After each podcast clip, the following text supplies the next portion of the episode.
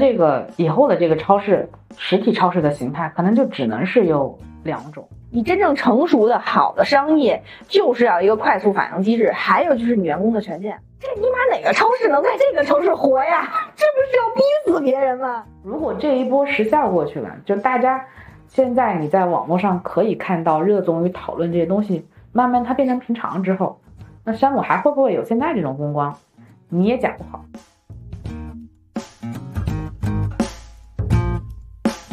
听众朋友们，大家好，这里是老好玩栏目。我是老邓，老王同志呢，终于从北京回来了。他途经了许昌，去了胖东来，感受了 传说中的这个神级服务。老王给大家打个招呼吧。Hello，大家好，好久不见。这次从北京回来，其实因为北京到长沙的话，大概是一千六百多公里，想不开那么累，因为开车回来嘛，想在许昌停一下。因为许昌离这个这个城市离那个高速特别近，所以既没选郑州，也没选其他的这些路过的城市，大一点的城市啊，挑了这个许昌这个小城市。结果呢，刚刚好前一阵儿网上不是这个胖东来的总裁发言不是刷屏了嘛，很火。然后就想，哎，反正要住在许昌一宿，干脆去胖东来那个超市看一看。因为我原来这个就是。固有的思维里面觉得，服务的话可能还是像北京啊、上海啊这种城市会做的比较好。以长沙为例的话呢，长沙实际上谈不上什么服务。我本来是想呢，许昌这个胖东来就说是好，它可能也是我能够想象的这个范畴。好的有限，对，就是说可能很好，但是可能跟我之前在北京接触的那些硬件、软件呀，那些可能还是，我觉得顶多平齐吧。因为他主要是当初我觉得他这个总裁的人文文化让我觉得其实比较出圈的嘛，我想他去他实际的这个超市里面去看一下，体验一下。后来去了之后呢，发现可以回来跟你分享聊一聊，毕竟你还没有去。所以我们这一期的主题呢，就说超市吧。嗯，就是因为老王是做招商的，我呢是超市的。长期消费者，所以我们觉得这一期嗯聊聊超市挺好的，确实是因为像北京原来比较有名的一些超市，或者说不叫有名嘛，就是我们经常逛的超市，像什么华润万家呀，啊什么沃尔玛，还有像稍微高端一点的那个 BHG，有一个它有一个进口的那个那个超市。在星光下面，嗯，果然是首都，啊，我都没有听过 B H G，我去过最高端的也就是欧乐，欧乐不是倒了吗？没有，还有，还有，还有，还有，就是我觉得可能，就这种高端超市，我在我看来，高端超市就是说它的商品可能更全面，或者是比较不常，就是一般超市买不到的。我理解的高端啊，原来是这样的。就像那种什么进口商品超市啊，就是那种花里胡哨，你很多在别的那种平价超市买不到的东西啊，就觉得哎，这个超市挺高端的，就是逼格很高。哎，对对对，就是我买不起的那种地方。对，所以呢，呃，我觉得超市无非就是什么，有人帮你在那撑盖子，结算的时候的这个开台比较比较高，就是让尽量让你们排队嘛。还有现在兴起的一些这个自助结账，我我觉得无非也就是这些。结果后来我本来当天晚上是想晚上去逛许昌的这个胖东来，结果呢在京港二上堵的啊，经过十一长假的洗礼，堵到我我到这个许昌的时候已经晚上十点了。我想第二天一早去，然后我的印象中就是应该白天应该是人少一些嘛，我觉得逛的可能还会比较充分一点。我们吃完了一碗胡辣汤之后，到了胖东来天使城店。就是因为我在网上之前查了一下，这个天使城店应该是开的比较靠后的，应该就是我们所说那种比较新的新店嘛。我说去他这个新店，应该嗯东西全一些，地方大一些，漂亮一些，比较出片。结果我从那个天使城的那个地下停车场，我就开始感受到有一点不一样的气息。就是我们因为从是北京的车牌嘛，然后到了这个地下地下停车场之后，人。很多，就是这个车基本上停的满满当当的。我们这一路开过去呢，一直马上就开到这个超市门口那一块去了，就发现我们这个车速降下来之后，旁边就路路过一个工作人员，就是穿他们这个超市这个工作服的，就他很主动的走过来，这个老刘就把这车窗摇下来了嘛，摇下来就不知道人家想说什么，然后那个人就过来告诉说，说您从这里右转，然后再左转走到头有有停车位。我说他这儿员工确实应该是幸福感挺高的，不然他不会这么，因为一看他就不是专门在那儿有一个岗。像北京比较牛逼一点的超市啊，就是顶多他这个一二三层都有固定岗的保安，他就是负责站在这儿，告诉你怎么走去疏导这个车流的。他拿着这份钱，他哪儿也不去，你知道吧？这就是我理解中的比较高大上的这种商场啊。但是明显他那个不是，那个员工远远的从一个地方往另外一个地方走，是要回到他的工作岗位上。他路过，他看到了，他你车牌儿就是不是本地的，他猜想到了你可能不知道停哪，然后他就很主动的这样指了一手，然后我们当时啊，哎，不太一样哈，哎，这是让我觉得最这个什么的，就是他对他这个停车场非常的了解，他知道在这样一个车车流的情况下，那边准有，就是一个开到头的地方，然后呢是一个丁字路口的那个。他就知道哪个地方是冷门的，对，哪个地方是就是很多车，对对，他就你不用堵在这儿，我告诉你那边有，然后我们就被疏导到那边去，很快就停了车。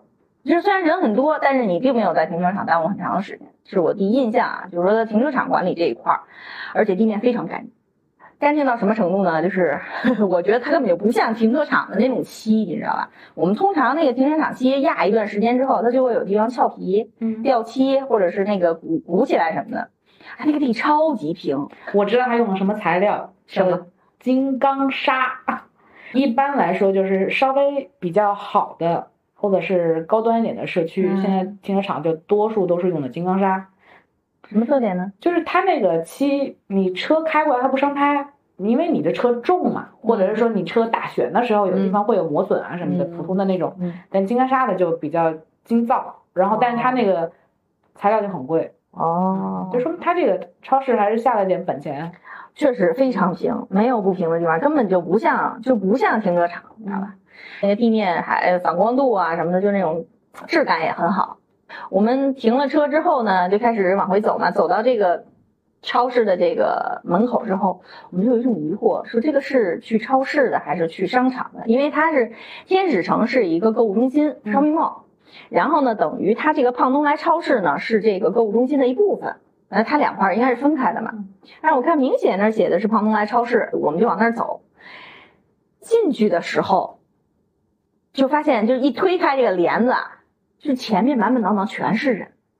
我没有在超市见过这种。阵仗，而且他也不是说像那种我们北京有时候搞活动啊，什么送鸡蛋啊，送白菜，送油啊，就是这种大爷大妈排队一窝蜂抢啊，拿完了就走这种。也不是，就是每个人就都在这儿排队。这种密度就像什么呢？就是说你没有地方再拿车或篮子了，人已经跟人就是零线的挨了。我跟我老公看了一下，说是超市吧？这超市怎么这样啊？我就哎拍了两张照片，因为我像我这个个子，我基本上都拍不到那个，就是这个这个俯视角这个啊。就是老刘还举着手机拍了两张，然后我就在这个门口被人流往前推着的时候，看到了几个我觉得不应该出现在超市的东西，比如说啊，它有一洗手台，嗯，就是卫生间的那种洗手台，关键是什么呢？很干净的一个洗手台。底下也没有水，没有水渍，上面该有的都有，什么洗手液呀，这个这个干吹干手的这个吹风器，还有就是那个纸，就是我们平时炖的那个擦手纸，而且是满满的。就是你看那个那个人流的密度下，它这个东西什么都是满，就是它很频密的在换。对，跟就是它专门有人就是在反复不停的在补一个东西啊。到这儿为止，我还觉得嗯。就可能是人家地儿大吧，弄了这么一个，然后我再往前走，我发现有一台微波炉，然后有一个老爷子拿着他在超市里面应该买的预制食品吧，就在那热。等于是这个微波炉，呃，我说的这些东西啊，全部不是在超市内，它是在超市入口外，也就是说，你即便不在超市买东西，这些东西都可以用，没有任何的限制，也没有人看着。这个微波炉就已经可以了，我觉得，哎呀，又加了一分，哇塞，居然有微波炉！再往前走，有一个冰柜，挺大的那种冰柜，应该是有一排两个吧，我就忘了记不清了。他那个冰柜上面贴一个取冰处。我说，哎，取冰处，我就脑子转了一下，我说这是我想的那个取冰处吗？然后就就你眼瞧就是旁边就有人过来把那个冰柜掀起来，从里面提出一袋冰来，就是那种超市那个塑料袋的那种，不是说很精致的，那一看就是自己包的那种，反复能够反复包的那个。我就看这个人把这个冰取出来之后，放在自己刚刚买完了结好账的这个袋子里面。我说这也是不花钱能得到的。然后我再往前走，到这儿的时候，我已经觉得这个超市不一样了，知道吗？你成功的引起了我的注意。对，然后再往前走，发现有一排整整齐齐的笼子，放宠物的那个宠物寄存处，它那块写着是。那种材质很厚实的笼子，不是说那种踩脚踩上去下边小棱特细的那种铁丝会勒那个动脚的那种，它是很漏很很厚重的那种方棱的，是那个材质。因为我养过狗嘛，嗯，我知道那种笼子是比较贵的，你知道它是做工比较扎实，就是为这些带着狗来逛超市的人，免费寄存他们的宠物。然后呢，每一个人的那个小笼子门口是有一个钥匙牌的，每个人都拿走。哎，你你逛完超市之后，再到这儿来取你的宠物。这这已经是我完全没有见过，我我反正在北京没见过哪个超市是有这么有这么个东西啊。长沙我见过宠物笼，但其他的没见过。对，就是关键是它很整洁，你知道吧？因为我养宠物的人，我非常在意，就是说这种公用的这种宠物的用具会比较臭啊，或者是有这些宠物进去之后有这种排泄呀。非常干净，也没有味道。很遗憾的是，我只走到了这儿，再往前就进到超市的那个通道了嘛。嗯，这时候老刘已经不行了。老刘说：“这么多人，我们为什么要在这儿呢？整个许昌有六家超市，我们去别的吧。”说这可能是因为新店网红嘛，现在又又又很火。赶上十一大家假期，可能好多人来这儿看热闹。我们走到这儿就没有往进走了，因为没有地方。真的是没有地方下脚，然后我们就扭头就出来了，开着我们那个好不容易找到停车位的车，我们就出门了。这个时候搜了一下，就是有一个非常近的一个一个超市，就是一看就是老一点的，像一个什么什么顶广场的一个小超市。我说我们去那儿看看，结果呢也是从地下呃有就都是有专门的导行啊，就是它这个动线这个停车路线都很合理。而且都是很明显的位置，告诉你停车场在哪儿。然后我们进到这个小超市之后呢，我本来原本还想着，哎，是不是只有大超市才有？我说我去一个小超市会不会就没了？然后我跟老刘还在那得意洋洋的说，哎，有网红效应，因为新开的店，所以啊人家弄得比较好。结果到这个小超市后，就是啪啪打脸。人家那个超市是小，但是他索性把这些我刚刚说的这些设施。全部都开在了商厦的外面，它在露天的位置，就是在这个商厦的下沿儿嘛，它会有一个下沿儿，什么热水台，在那儿有一个挺挺设备挺好的很大型的一个热水台，也就是说你只要是这个城市的市市民啊，你从这儿路过，说我想接点热水，都是没问题的，就是他无所谓，你你接他反正就去。我眼睁看着一个扫地的这个大姐。到那儿就接了水就走了，就是很很自然的，包括宠物笼子啊什么这些，全部都在外边，洗手台也有，全部都在外面。就是你你知道，但你不知道他花费了多大的力气去做这些东西，保证他每一个小超市门口都有同样的服务质量。他就把他的这个服务的这些附加的这些东西，其实已经做到一个标准化。对，就是你不管我多小的超市，我反正有，嗯啊，是我碰出来的超市，我就必须配这个东西，我甭管它上哪儿去找哪个地儿。然后我们就进到这个小超市嘛，确实是没有刚才那个人多，但是也没有推车的份儿，只有拿那个手拉的那个手手提的那个篮子份儿，你知道吗？你要推车的话，基本你很难走得动，对你得跟后面人雇悠雇悠且雇悠呢。我们拿了一个小篮子到里面，然后那个就在熟食区，老刘就没过去，本来也没打算买什么东西，在熟食区那儿买了买了鸡翅吧，还是什么，就是这种熟食嘛。堆的每一样都像堆的小山一样，就什么牛肉啊、鸡肉啊，就是你能想象的这些熟食卤味儿，那个整个那个玻璃的那个罩子里面全部都是满。有一个问题就是你别站时间太长，你站时间太长，它里面的服务人员就问你要不要尝尝，这已经准备动刀给你片一块了，你知道吗？我不好意思在这站很久，你知道吗？就走马观花的就去看过去了。做豆腐那儿也是标的是什么胖东来自己全全链条的这种，就是从豆到做豆浆到做豆腐到做什么的这些东西，全部都是他自己的自营商品。对，自营商品。这个超市让我比较意外的就是，因为它不是很大，真的不是很大。然后呢，我走到熟食区的尽头的时候，旁边就挨的是海鲜。海鲜就是你理解的那种啊，就是水玻璃柜子里边放一堆鱼。虾啊，鱼啊，虾什么扇贝啊，生蚝啊，那然后你搞个网到里面去捞。嗯，一般我反正刻板印象里面就是这种地方，一个水哒哒的，那对吧？然后对水腥味，对，而且很腥。嗯，我到那儿之后，我没有闻闻到一点点腥味儿。然后地上啊，就是旁边有一个保洁人员，他应该我觉得就是一分钟一趟，就是这个地方完全没有水，全部都刮干净的那种。就是你仅仅感觉到地上可能有一点点潮，绝对没有说可能踩起来那个啪啪的那个水没有。那个大姐一直开着那个车在那转呀转呀，一直在那转，然后呢也不腥，可它不腥这个东西怎么来？不知道怎么做到的呢？就是它不潮，我这个我能够理解，呀对，打扰勤点。嗯，但不腥这个东西，我觉得不理解，不合理。我反正觉得不合理，很反自然。对，对，我不知道怎么做到的，但是就是。不腥，然后我还跟老刘在那儿讨论了半天。我说：“你闻到腥味了吗？”他说：“没有。”我说：“我这么怕腥的人，我站在这儿我闻不到腥味。”我说：“是极致了吧？这是做到。”我们等于在这个超市里面买了一些零食，买了一些熟食这些东西，看了看，它也有很多自营商品，就像我们之前看那个沃尔玛或者是麦德龙那种自营的那个，就自己带自己标，嗯，就像那个什么。会议啊，对对对，就是类似那种，它是什么？它是 B L 的标，就是东来嘛，东来的缩写。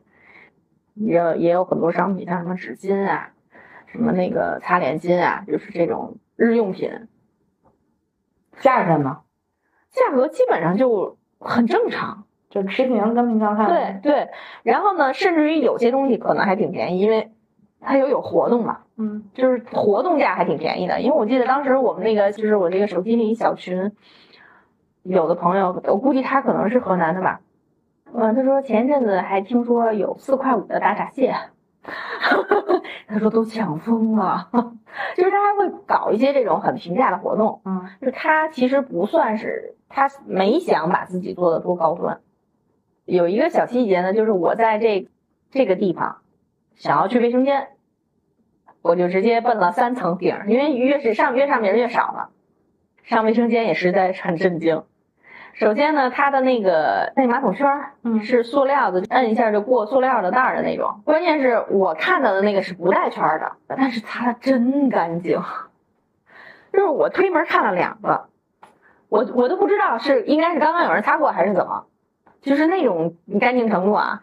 然后。关键是呃油脂什么的这些都都还正常啊，都属于就是说稍微高端一点的商场啊就能够做到，基本能做到吧。但是它是每个里面都有脂啊，它不是说像咱们有时候看那种超市，就外边挂一卷儿，对你炖炖没了，可能好久都没人补。它是每一个里面都有，然后呢，这个做便圈非常的干净。出来之后呢，我确实是孤陋寡闻了一下啊，就洗手的这个地方，它是一个三叉戟，但是中间的这个比较粗壮的这个呢是洗手出水的。然后两边呢，我还不知道是干嘛的。我说这两边是干嘛的？这是出洗手液的吗？结果我把这手一伸到两边，发现它是吹干。也就是说，每一个洗手盆儿都带一个自己独立的吹干，你不用排队说上单独的那个有的厕所那种单独的那个吹吹干的那个，不是得排队吗？一个人用，别人都用不了了？它不是，它等于是跟那个水管直接就一体的，而且是戴森的。我说我操，我这什么规格？我说我印象中原来乔夫芳草地也没有做到，就是这种水平啊。就他已经把这个我想象中比较极致的一个了，所以我也非常能理解之前是哪个超市，华润还是哪儿，在在郑州还是在在许昌，反正就是大量的关店，特别能理解。我当时就跟老刘说，这尼玛哪个超市能在这个城市活呀？这不是要逼死别人吗？想跟胖东来去竞争，你最起码。就人家做五样，你得做三样吧？你一样都没有，你拿什么跟人比呀？要不你觉得价格齁便宜，但是超市的价格它很难特别对便宜它很很难就是薄利的这种行业。对，它集中采购嘛。对它的利润估计可能撑死也就是一个百分之你别说便宜，个块儿八毛的了，嗯它胖东来就是贵个块儿八毛的，我也去胖东来买。对我就这么跟你说吧，有机会真的可以去，我们一起再去看一下。不是，我是觉得，因为我原来就是做招商运营的嘛，我对这个跟招商运营的这种服务的这种，就我知道它能往怎么做是好的，但是我都没有想到它一个超市能做到这么好。那么细节，对，它其实这里面有很多的隐含成本。你想一想，因为你说它那取冰袋的那个冰柜里面的冰嗯对可能没有削过嘛，对，那个因为你要生产这么多的这个冰块，你要制冰机，嗯，而且你要大功率的嗯好的制冰机，速速，对速成的，那，那那个成本其实挺高的。嗯，包括外面的这种洗手台，就是你刚刚说的，嗯两边都有吹风的，所以我估计它这里面有很多就是根据他自己的一些需求、服务细节里面去定制的一些这种道这具。种这种东西后期加不了，只有在最开始设计就做的时候才能把它埋进去，就跟装修一样，你把管埋进去，你想接水，开玩笑嘛？其实很高，因为你想，但凡开过那个工厂的或者什么之，他都知道，最贵的其实就是开模，因为你的这个东西跟其他的不一样，也就意味着我单独的要给你开套模，这个是最贵的，所以它这种隐形成本它是很高的。是呀，然后不是之前网上说那个胖东来的这些员工有很多的假期不许加班啊什么的，就是心生向往。啊，但是我到那儿我确实感觉出来了，人家这个员工权限不一样，一个是在在楼下给我去停车场导行的那个，还有一个就是我跟老刘买那个东西结账的时候，我们土咖，我们不知道哪儿拿哪儿拿那个袋子，你知道吧？然后我正好看见旁边有一个小姑娘在那儿，就是可以给你搓好了。嗯就那个袋子，你不得碾吗？她给你碾好，搓成一个就是呃一一堆到底的那种，然后你过去直接就装就行了。我本本意是他有搓好的，我说你你那儿有袋子吗？他说有啊，他是过来就帮我很自然的帮我装嘛。老刘就问他说这个袋子要钱吗？他说要钱呀，因为我当时已经结完账了，你知道吧？他那个刷脸的，他支持刷脸的嘛，就那个我我是用的支付宝刷脸，很快这个账就结完了，没容得去添加这个袋子。你还得回头去刷，然后我就跟他说，我说那你给我一个码，我再交一下，因为他当时我一看给我分了两个袋子还，就是一盒水果，他给我单装了一个袋子，其他的这些日用的，就是这些吃的什么不怕的什么的，就放在另外一个袋子。我一想这是两个袋子的钱嘛，我也没想算，我说你就再给我，我刷一下。他说啊不用了不用了，他说你拿走吧。老刘还挺挺不好意思，老刘说没事没事，你给我一个码，我我再交一次钱。小女孩非常真诚的说，真的不用了，真的不用。我们就蹭了人家两个袋子，然后我还，然后他还主动告诉我，他说如果你那个就是那个水果，因为是我切嘛，你到收银台去拿小叉子，等于我们就很快速的结完账之后，他就把我们告指到那个收银台那儿，然后那个收银台旁边就有那个一个小插桶，我们直接拿了两个叉子走。就整个的一个服务过程嘛，你 可以更加说在什么地方上，就再让你这个体验舒服点儿。我觉得这个超市吧也就到头了。我刚才想到一个问题，嗯你说以后的这种实体超市，这个形态就只有两种，一种像胖东来这种呢，极致的服务、极致的体验，就是你在线下的那种体验，让你感觉太好了，嗯就我只有在这里能够体验到。对，还有一种可能就像山姆或者是盒马这种会员仓储类的，就是我的商品特别的棒，我的 SKU 很少，我有驻真金的这种的。我们之前不是聊过这个事情吗？你看华润万家嗯现在闭店一家一家又一家，都没有几家了吗？我们也吐过槽，华润万家为什么对价格也贵，而且就是它的东西特别老。你这段时间可能流行什么蜜枣，啊它可能还是冬枣，啊对吧？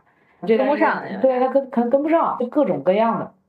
然后有些可能稍微好一些，你比如是像沃尔玛嗯啊、永辉，哎，这种嗯好一点。但是我感觉就是大家现在采买这种生活用品的方式太多了。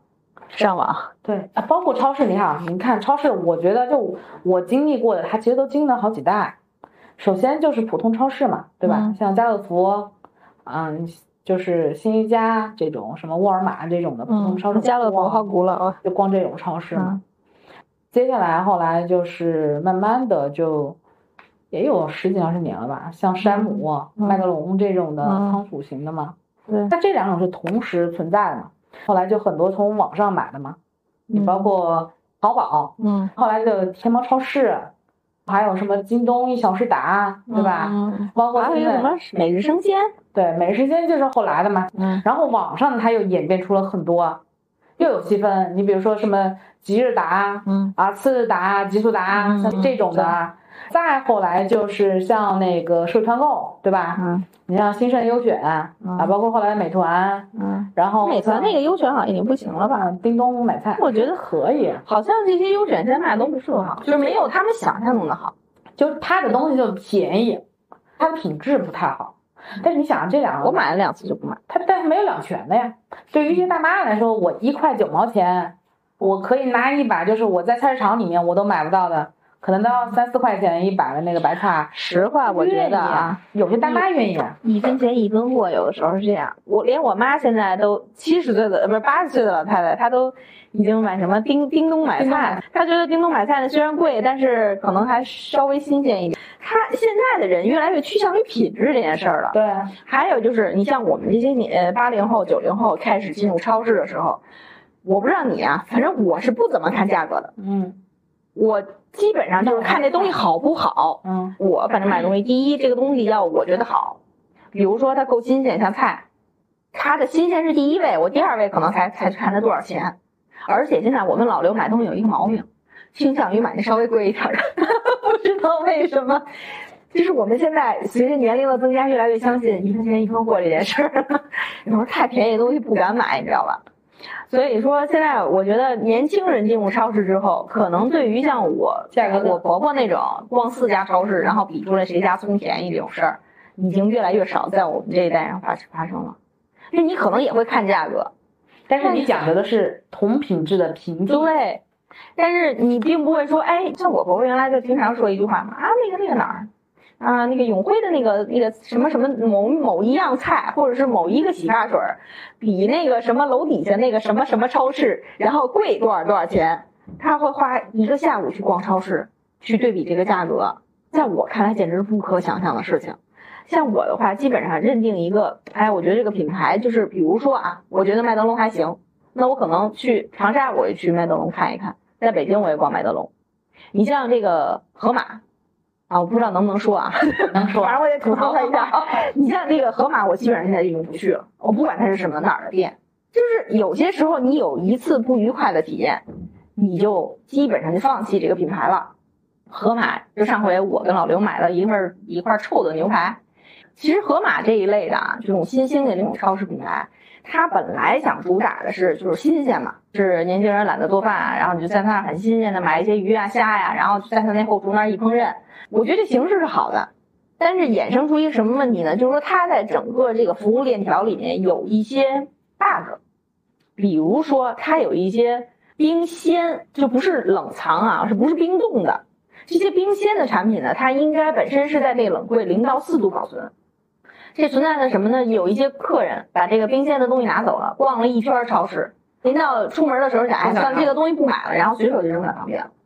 这个东西可能经过两两到三个小时，他可能巡查的不是很勤的这种情况下，这个东西其实它坏了。但是呢，这个人不知道，他这个员工又会给他拿回到冰鲜的那个柜子里面去，导致可能某一个客户拿到了一盒臭的，比如我，我就记得非常清楚，我当时应该是六七十吧，买了一块挺小的一块牛排，本来是老刘回来打算啊大快朵颐一下，结果他一拆开那个牛排那个袋，直接就约了。整个人抱着抱着马桶在厨房狂吐不止。当时呢，本来是想着息事宁人，老刘，我当时生气在哪儿呢？因为我们是从盒马让他在网上送的，你知道吧？我们不是在他的专柜挑的，我们是在网上选了一块让他送过来的。本来打算中午吃，老刘这一约，中午中午饭整个搅和了呀。然后我气得我拿起这块你这个这个牛肉，他当时还没扔嘛，我就拿到他超市拿到那个盒马去了嘛。这个整个这个漫长的处理过程，他一点以人为本的这种理念都没有。我且不说他达到胖东来这种什么榴莲拆开都能给你换的这种水平吧，就这么一块儿明显是已经臭了，因为他是我上午十点钟下的单嘛，他十一点钟送到的，我十二点钟就给他拿回去了，就臭成那样了。这明这还用说吗？东西你你你就说我要怎么赔你就怎么赔就完了，我又不上你这儿讹你来了。最后好像赔了一个什么一赔三，因为它是未加工过的小农副产品，农副产品一赔三，如果它是加过盐或者经过处理的，它就要一赔十。又打一二三四五，这一二三幺五，又跟工商局联系，折腾了我好几天，这个事儿全才处理完。就明显这个东西是你的问题，你跟客户这么胡搅蛮缠，完全没有任何道理。包括他们那这整个卖场的什么我啊，我是店长，我是这，我是那，就谁处理来都是跟你磨洋工，就是跟你磨。又我又问我们的律师了吧，又这又了又那了吧。跟你说真的，从这以后我我对盒马的东西就产生一种很强的抵触。因为什么？因为紧接着没隔多长时间，老刘又犯欠买了一回河马的，这回是买的什么？柿根儿也是冰鲜的，因为冰冻的东西口感不好嘛。河马主打的也是它的冰鲜，那冰鲜会稍微贵一些，但是呢，就是主打说这个东西没冻过，然后好口感好嘛。买回来老刘一闻儿，又妈的又臭了。我 我想这一赔三，我还折腾那么一大通，我说我不去了，我以后我不买了行吗？我直接把盒马的 APP 给删了。所以其实山姆到现在，你看他做冰冻的。他就没有冰鲜的这一类，非常明智，所以他还是姜还是老的辣。对，河马是太嫩了。不是，关键是我回来以后上网查，就是河马这个臭的东西，这个案例啊，一篇翻不下，就随便一搜就是，那就说明这个事儿在我身上并不是偶发的，而且我看好多人的这个维权的这个经历都非常差，都没有说，哎，我这东西。刚刚买的，然后发现臭了，这个东西你就进入装箱的。你你其实你法条你肯定比我清楚。你一个做超市的，你能你能说你不知道吗？你是开玩笑吗？是吧？这不是能装傻糊弄过去的事儿。啊，还得让你这提供这个提供那个，然后又得跟这个那个投诉，又得那个投诉，就这就这一件事儿，那短时间内就那一两天啊，我跟不同的部门讲了无数次，我都直到最后他退完我钱之后，那个冻的那个臭肉。我直接撇在服务台了，我说这你留着吧，真的气死了！哎，这个超市其实就是还是标准化的这个程度是不够的。对，你的规章制度里面其实就没有明确。对，所以你的处理的这些人，他未必是真的不想给你退，但他不知道拿什么东西权限不够。对，就像那个免费给我袋子的那个那个小姑娘一样，她就有免费给你袋子，免去这个袋子的这个钱的这个权限。对，明白吗？就是说白了，庞公安如果不放权给他，你别说这一个袋子给你免费，你连那个袋子你都拿不出去，就是根本到不了小姑娘手里，咔咔给你都扯了，因为他那上刷码呢，那个袋子都有码。一般的超市会把那个袋子挂在旁边，你要的话你就扯一个那个袋子刷一下码。他没有挂在旁边，他是有人去给你服务的。所以你说我这个免费袋子的事儿肯定也不是个例，就是他的权限就到这儿。你像他那个切肉给你尝的那个人，他也是因为权限到了呀，就是他作为胖东来的一个员工，他有权利把他今天这个柜子里的东西切一块给你尝，这就不是一般老板能做出来的事儿。我就觉得这个以后的这个超市实体超市的形态，可能就只能是有两种。我猜啊，就是以我现在的这个对浅薄的浅薄的经验和判断来看的话，对，你要不就有。极致的这种服务，要不你就有极致的供应链。对，就我货牛，对，特别硬。因为你现在的购买渠道太多了呀，你包括私域，你说快团团，嗯，或者说我们家的任何一个群，它很多它的这种商品，它会比线下甚至于线线上的都要便宜。对，然后线上的呢，它有平台的这个优势，它有一定的这个售后的保障。对吧？然后它还有很多这种经验，就是消费者的这种经验啊，或者是偏好啊，或者什么之类的快递之类的。所以我是觉得，你如果线下你不能做到这种极致的服务，或者这种极致的这种供应链，像山姆这种的，嗯，就真是没法比。你想一想，其实我觉得你说的这两种，就包括山姆的你所谓的这个供应链，其实未来都不是壁垒。你说现在这地球上哪有你买不着的东西？壁垒，就真是壁垒。为啥？我最初接触到的这种供应链有优势的，还不是山姆，对，因为我在长沙这块地方，最开始接触到是麦德龙，嗯麦德龙说是说现在开始会员制，但是其实我记得在零几年的时候，嗯他其实就已经在长沙做了会员制了。嗯就你要不就是企业会员嗯啊，要不你就是个人会员，你必须要凭名片，你才能帮你开个会员，你才能在那购物。嗯它很多的这个商品跟山姆现在其实很像，嗯就是量很大，总价总价很高，但是你实际上拆分下来单价不贵。对。然后呢，它的货比较好，就确实很有品质。当时很多超市买不到的一些进口货呀，或者高端的啊，或者一些生鲜的东西，麦德龙有。嗯最开始是麦德龙，然后就是山姆，但是山姆我记得在长沙一度有段时间，就那一家感觉都快要挺不过去，啊，就没人他那么惨过？就没人。包括我后来我了解了一下山姆，包括了解一下超市的情况嘛，沃尔玛是他的母公司，是准备让他退出来，退出中国市场。走不动，因为说白了，其实有两个原因。第一个，你想想，山姆和麦德龙，你每次买一个得多大一个袋子，你必须要有个后备箱。对但是最开始有的中国的这个车的这个啊，对人手一车，其实不是说很久就开始，车一代，最近几年对吧？对，大家开始有车啊，你才有买这个条件。嗯第二个就是因为你超市里面有一个很大的弊端，就是你没法送货上门，很少有超对市，但是你在线上买它是可以的。山姆就更加没有了，对吧？还有一个就是你的经济条件不允许。你说麦德龙现在可以了吧？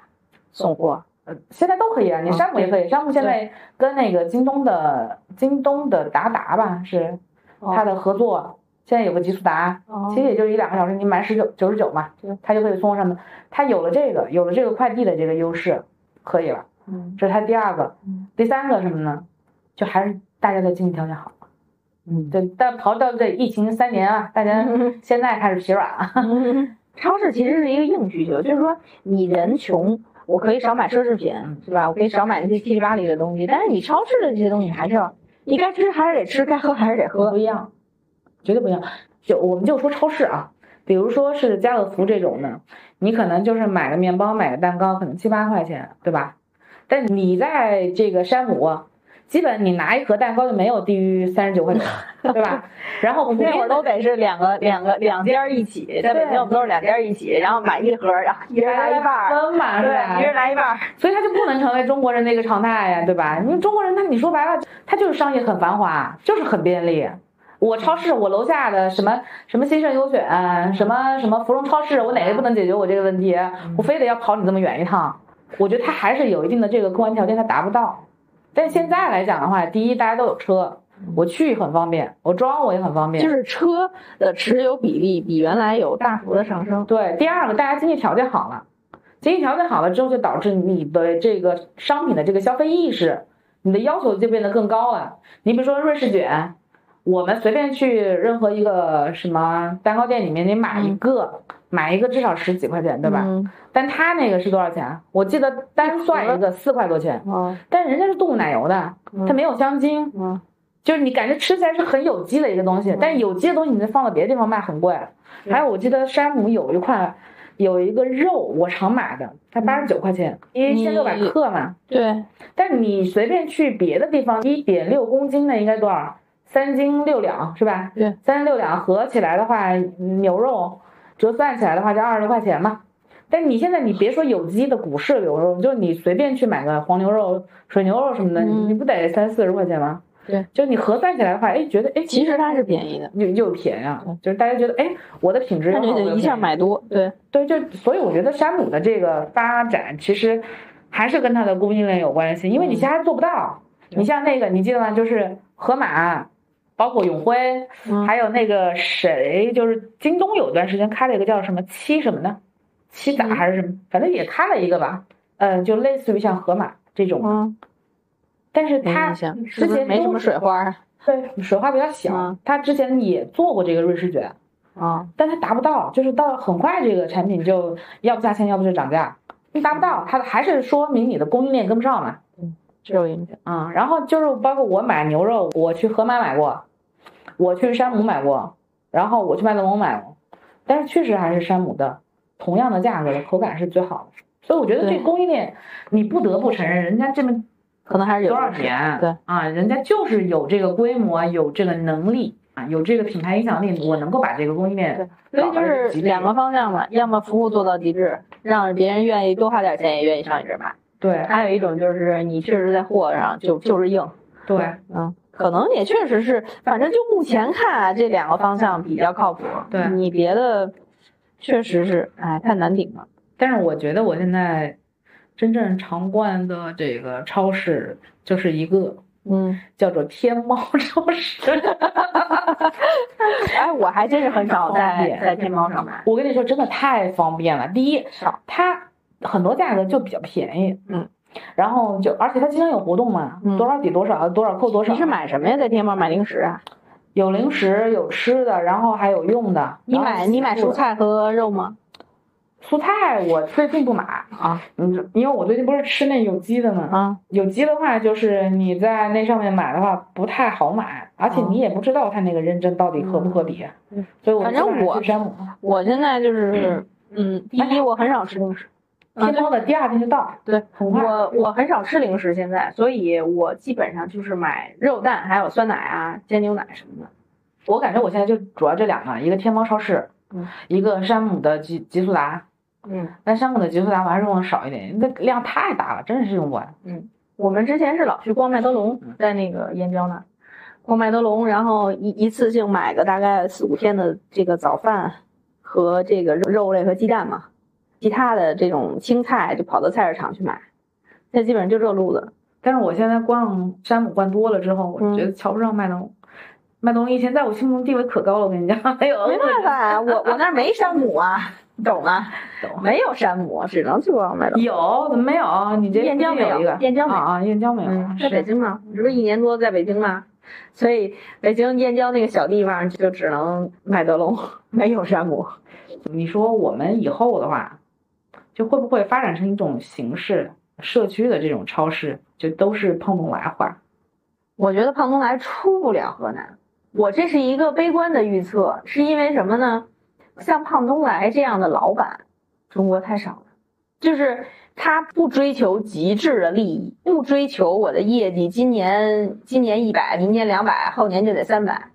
我记得我之前在网上看过他一段话，就是说，他说我如果我们去年做了一个亿的话，他说今年我们如果能做到一个亿就很优秀了，因为我们今年闭店了三个两三个月吧。如果我们今年能做到一点二亿，就已经是超额完成任务了，就非常好，就已经到头了。如果我们超过了一点二亿，说明有问题，我们不应该做到这么高。我们为什么能能够做到这个这么高？是不是这里面有一些什么问题？他这时候不鼓励员工加班嘛？他既不鼓励员工卷，又没有极致的说要求一个多么高的流水去保证他的利润。甚至于他给员工的假期，我记得之前说什么一年三十天，我觉得这呃很难，这个完全就是碰你一个省，我觉得可能都未必出得来这么一个企业家。所以说这种行为呢，为什么我说就是说中国这个企业呢都是老板风格化，你这个这个公司的最高话语权下达命令的人，他是一个什么风格，就导致了这个公司下面的就是这个风格。为什么？它是一个淘汰过程，符合他价值观的，和他一个风格或者愿意去迎合他这个风格的人留下来，不符合这个价值观的，或者说看不惯他的人，慢慢就被淘汰掉了，导致这个公司对外呈现的其实就是一个领导风格化的东西。这个可能跟华润万家现在为什么不行也有关系。可能这种国央企确实它的反应特别慢、特别谨慎、特别保守，但现在人的需求变化的特别快。对，你就这就不说别的，你像我们原来这个公司搞个审批，一个半月、半年，你哪一个好好做商业的？你像我们原来这个这个商场的这个商业，就是一个我们那会儿叫什么千城，嗯 这可能是台湾人的搞法，就千城，它是一个硬皮本儿里边夹着你所要上报的文件，外边有这个流程上对流程上所有要签字的人，一格一格，对，这一溜儿签字的人啊，多少小时之内，上一个人签完了之后签时间，留到下一个人，如果他在多长时间内没有处理掉，这个人就要被问责。这才是商业的反应速度，而不是说尼玛我这个领导就是怕承担责任，那我这个签呈放在我这儿半个月，啊，我今天观察观察，怎么样，什么反应，这里边有没有什么问题？哎，最后一说我还没签字呢，啊，责任不在我，根本不存在。你真正成熟的好的商业，就是要一个快速反应机制，还有就是你员工的权限。你比如你处理客诉的权限，你可以给这安抚客人所能够做到的权限，以及跟商户沟通的人，跟他商户跟什么级别的人沟通，是跟他店员级、店长级，还是说他的大区经理？你跟什么人沟通？然后这些都决定了你的速度。就是我们那会儿一个小小的楼管就能直接给这个大的国际品牌的区经打电话，这就是反应速度。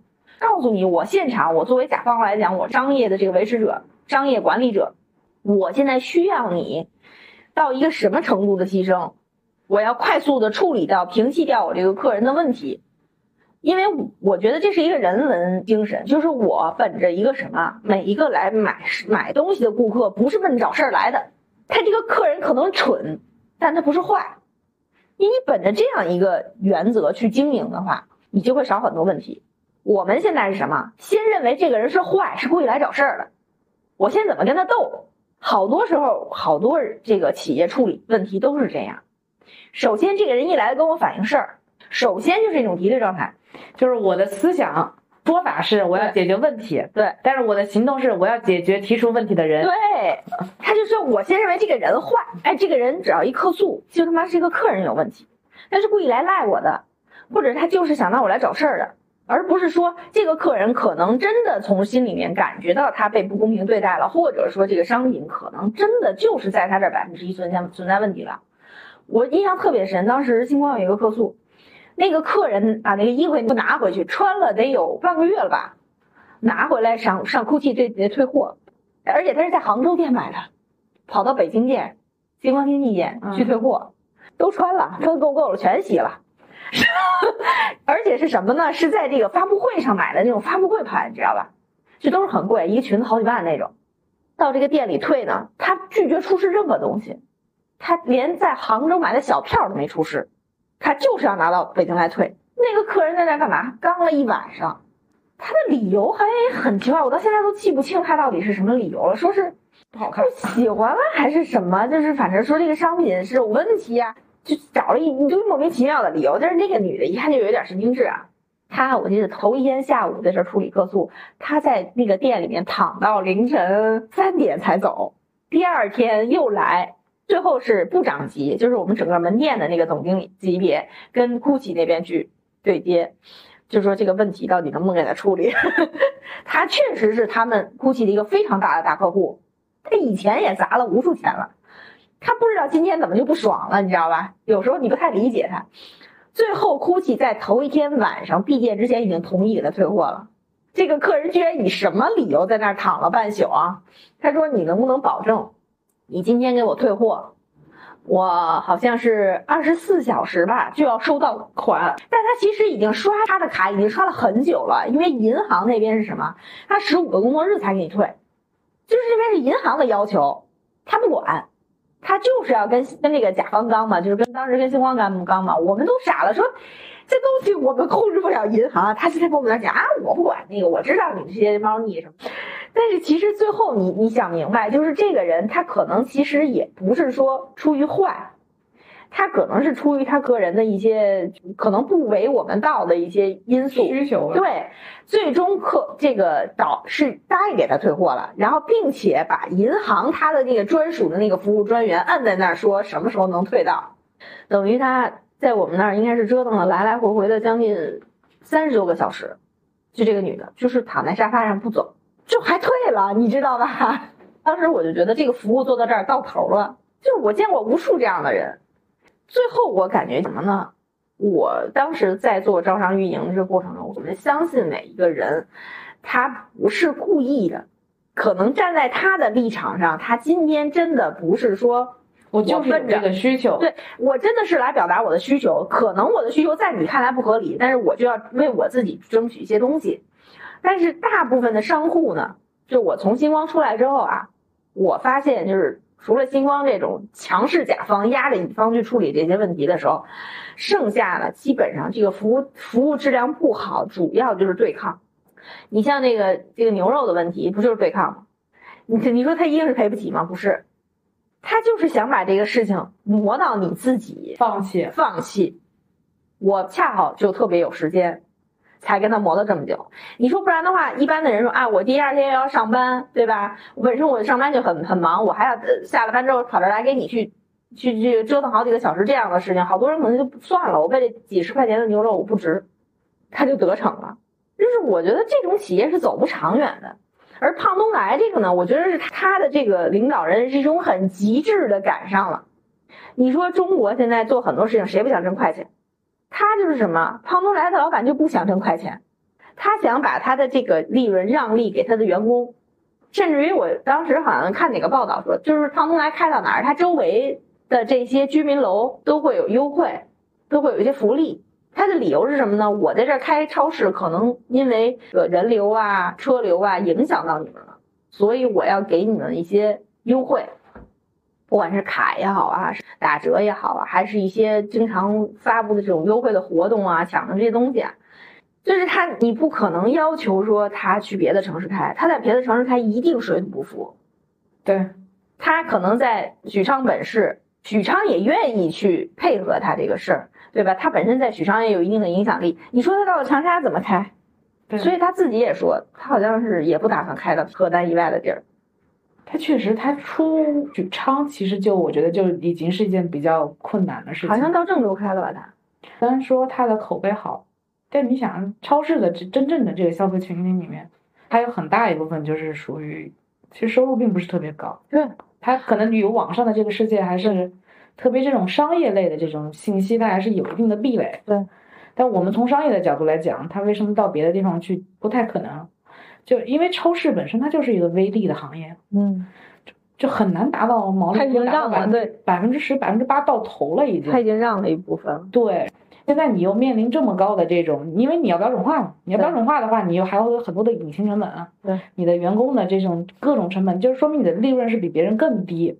如果你想存活下来的话，你必须要有极高的量。就像你说的，胖东来的这种乳制品，它就算堆满了，但是当天也可以销售空，嗯，就一天一卖。但是你想想，它的这种口味的乳制品，你要换到四川，换到湖南。他就未必可以这样，他得摸索当地人的这种口味，对吧？这是要有一个过程的。那你没有这个量的话，你的利润就更加难保证了。它就不像山姆，山姆它，人家它的供应链，它的有这个规模优势，然后包括它的供应链长期的这种积累，它的这个利润至少可以达到百分之二十到百分之二十五左右。康东来肯定到不了，对他肯定到不了。你所以你像。就是介于这中间的超市就活得更加艰难。你比如说像，你像湖南之前开的这个最开始的家润多本土的嘛，你没听过？你那时候还没来。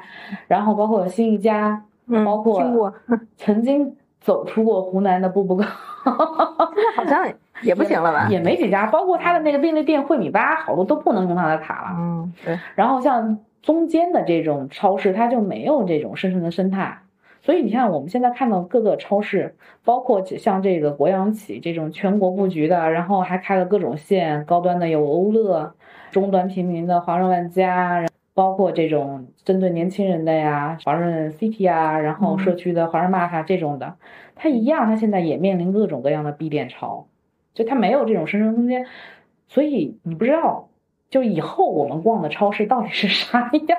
如果胖东来这种走不出他许昌的话，我觉得很难。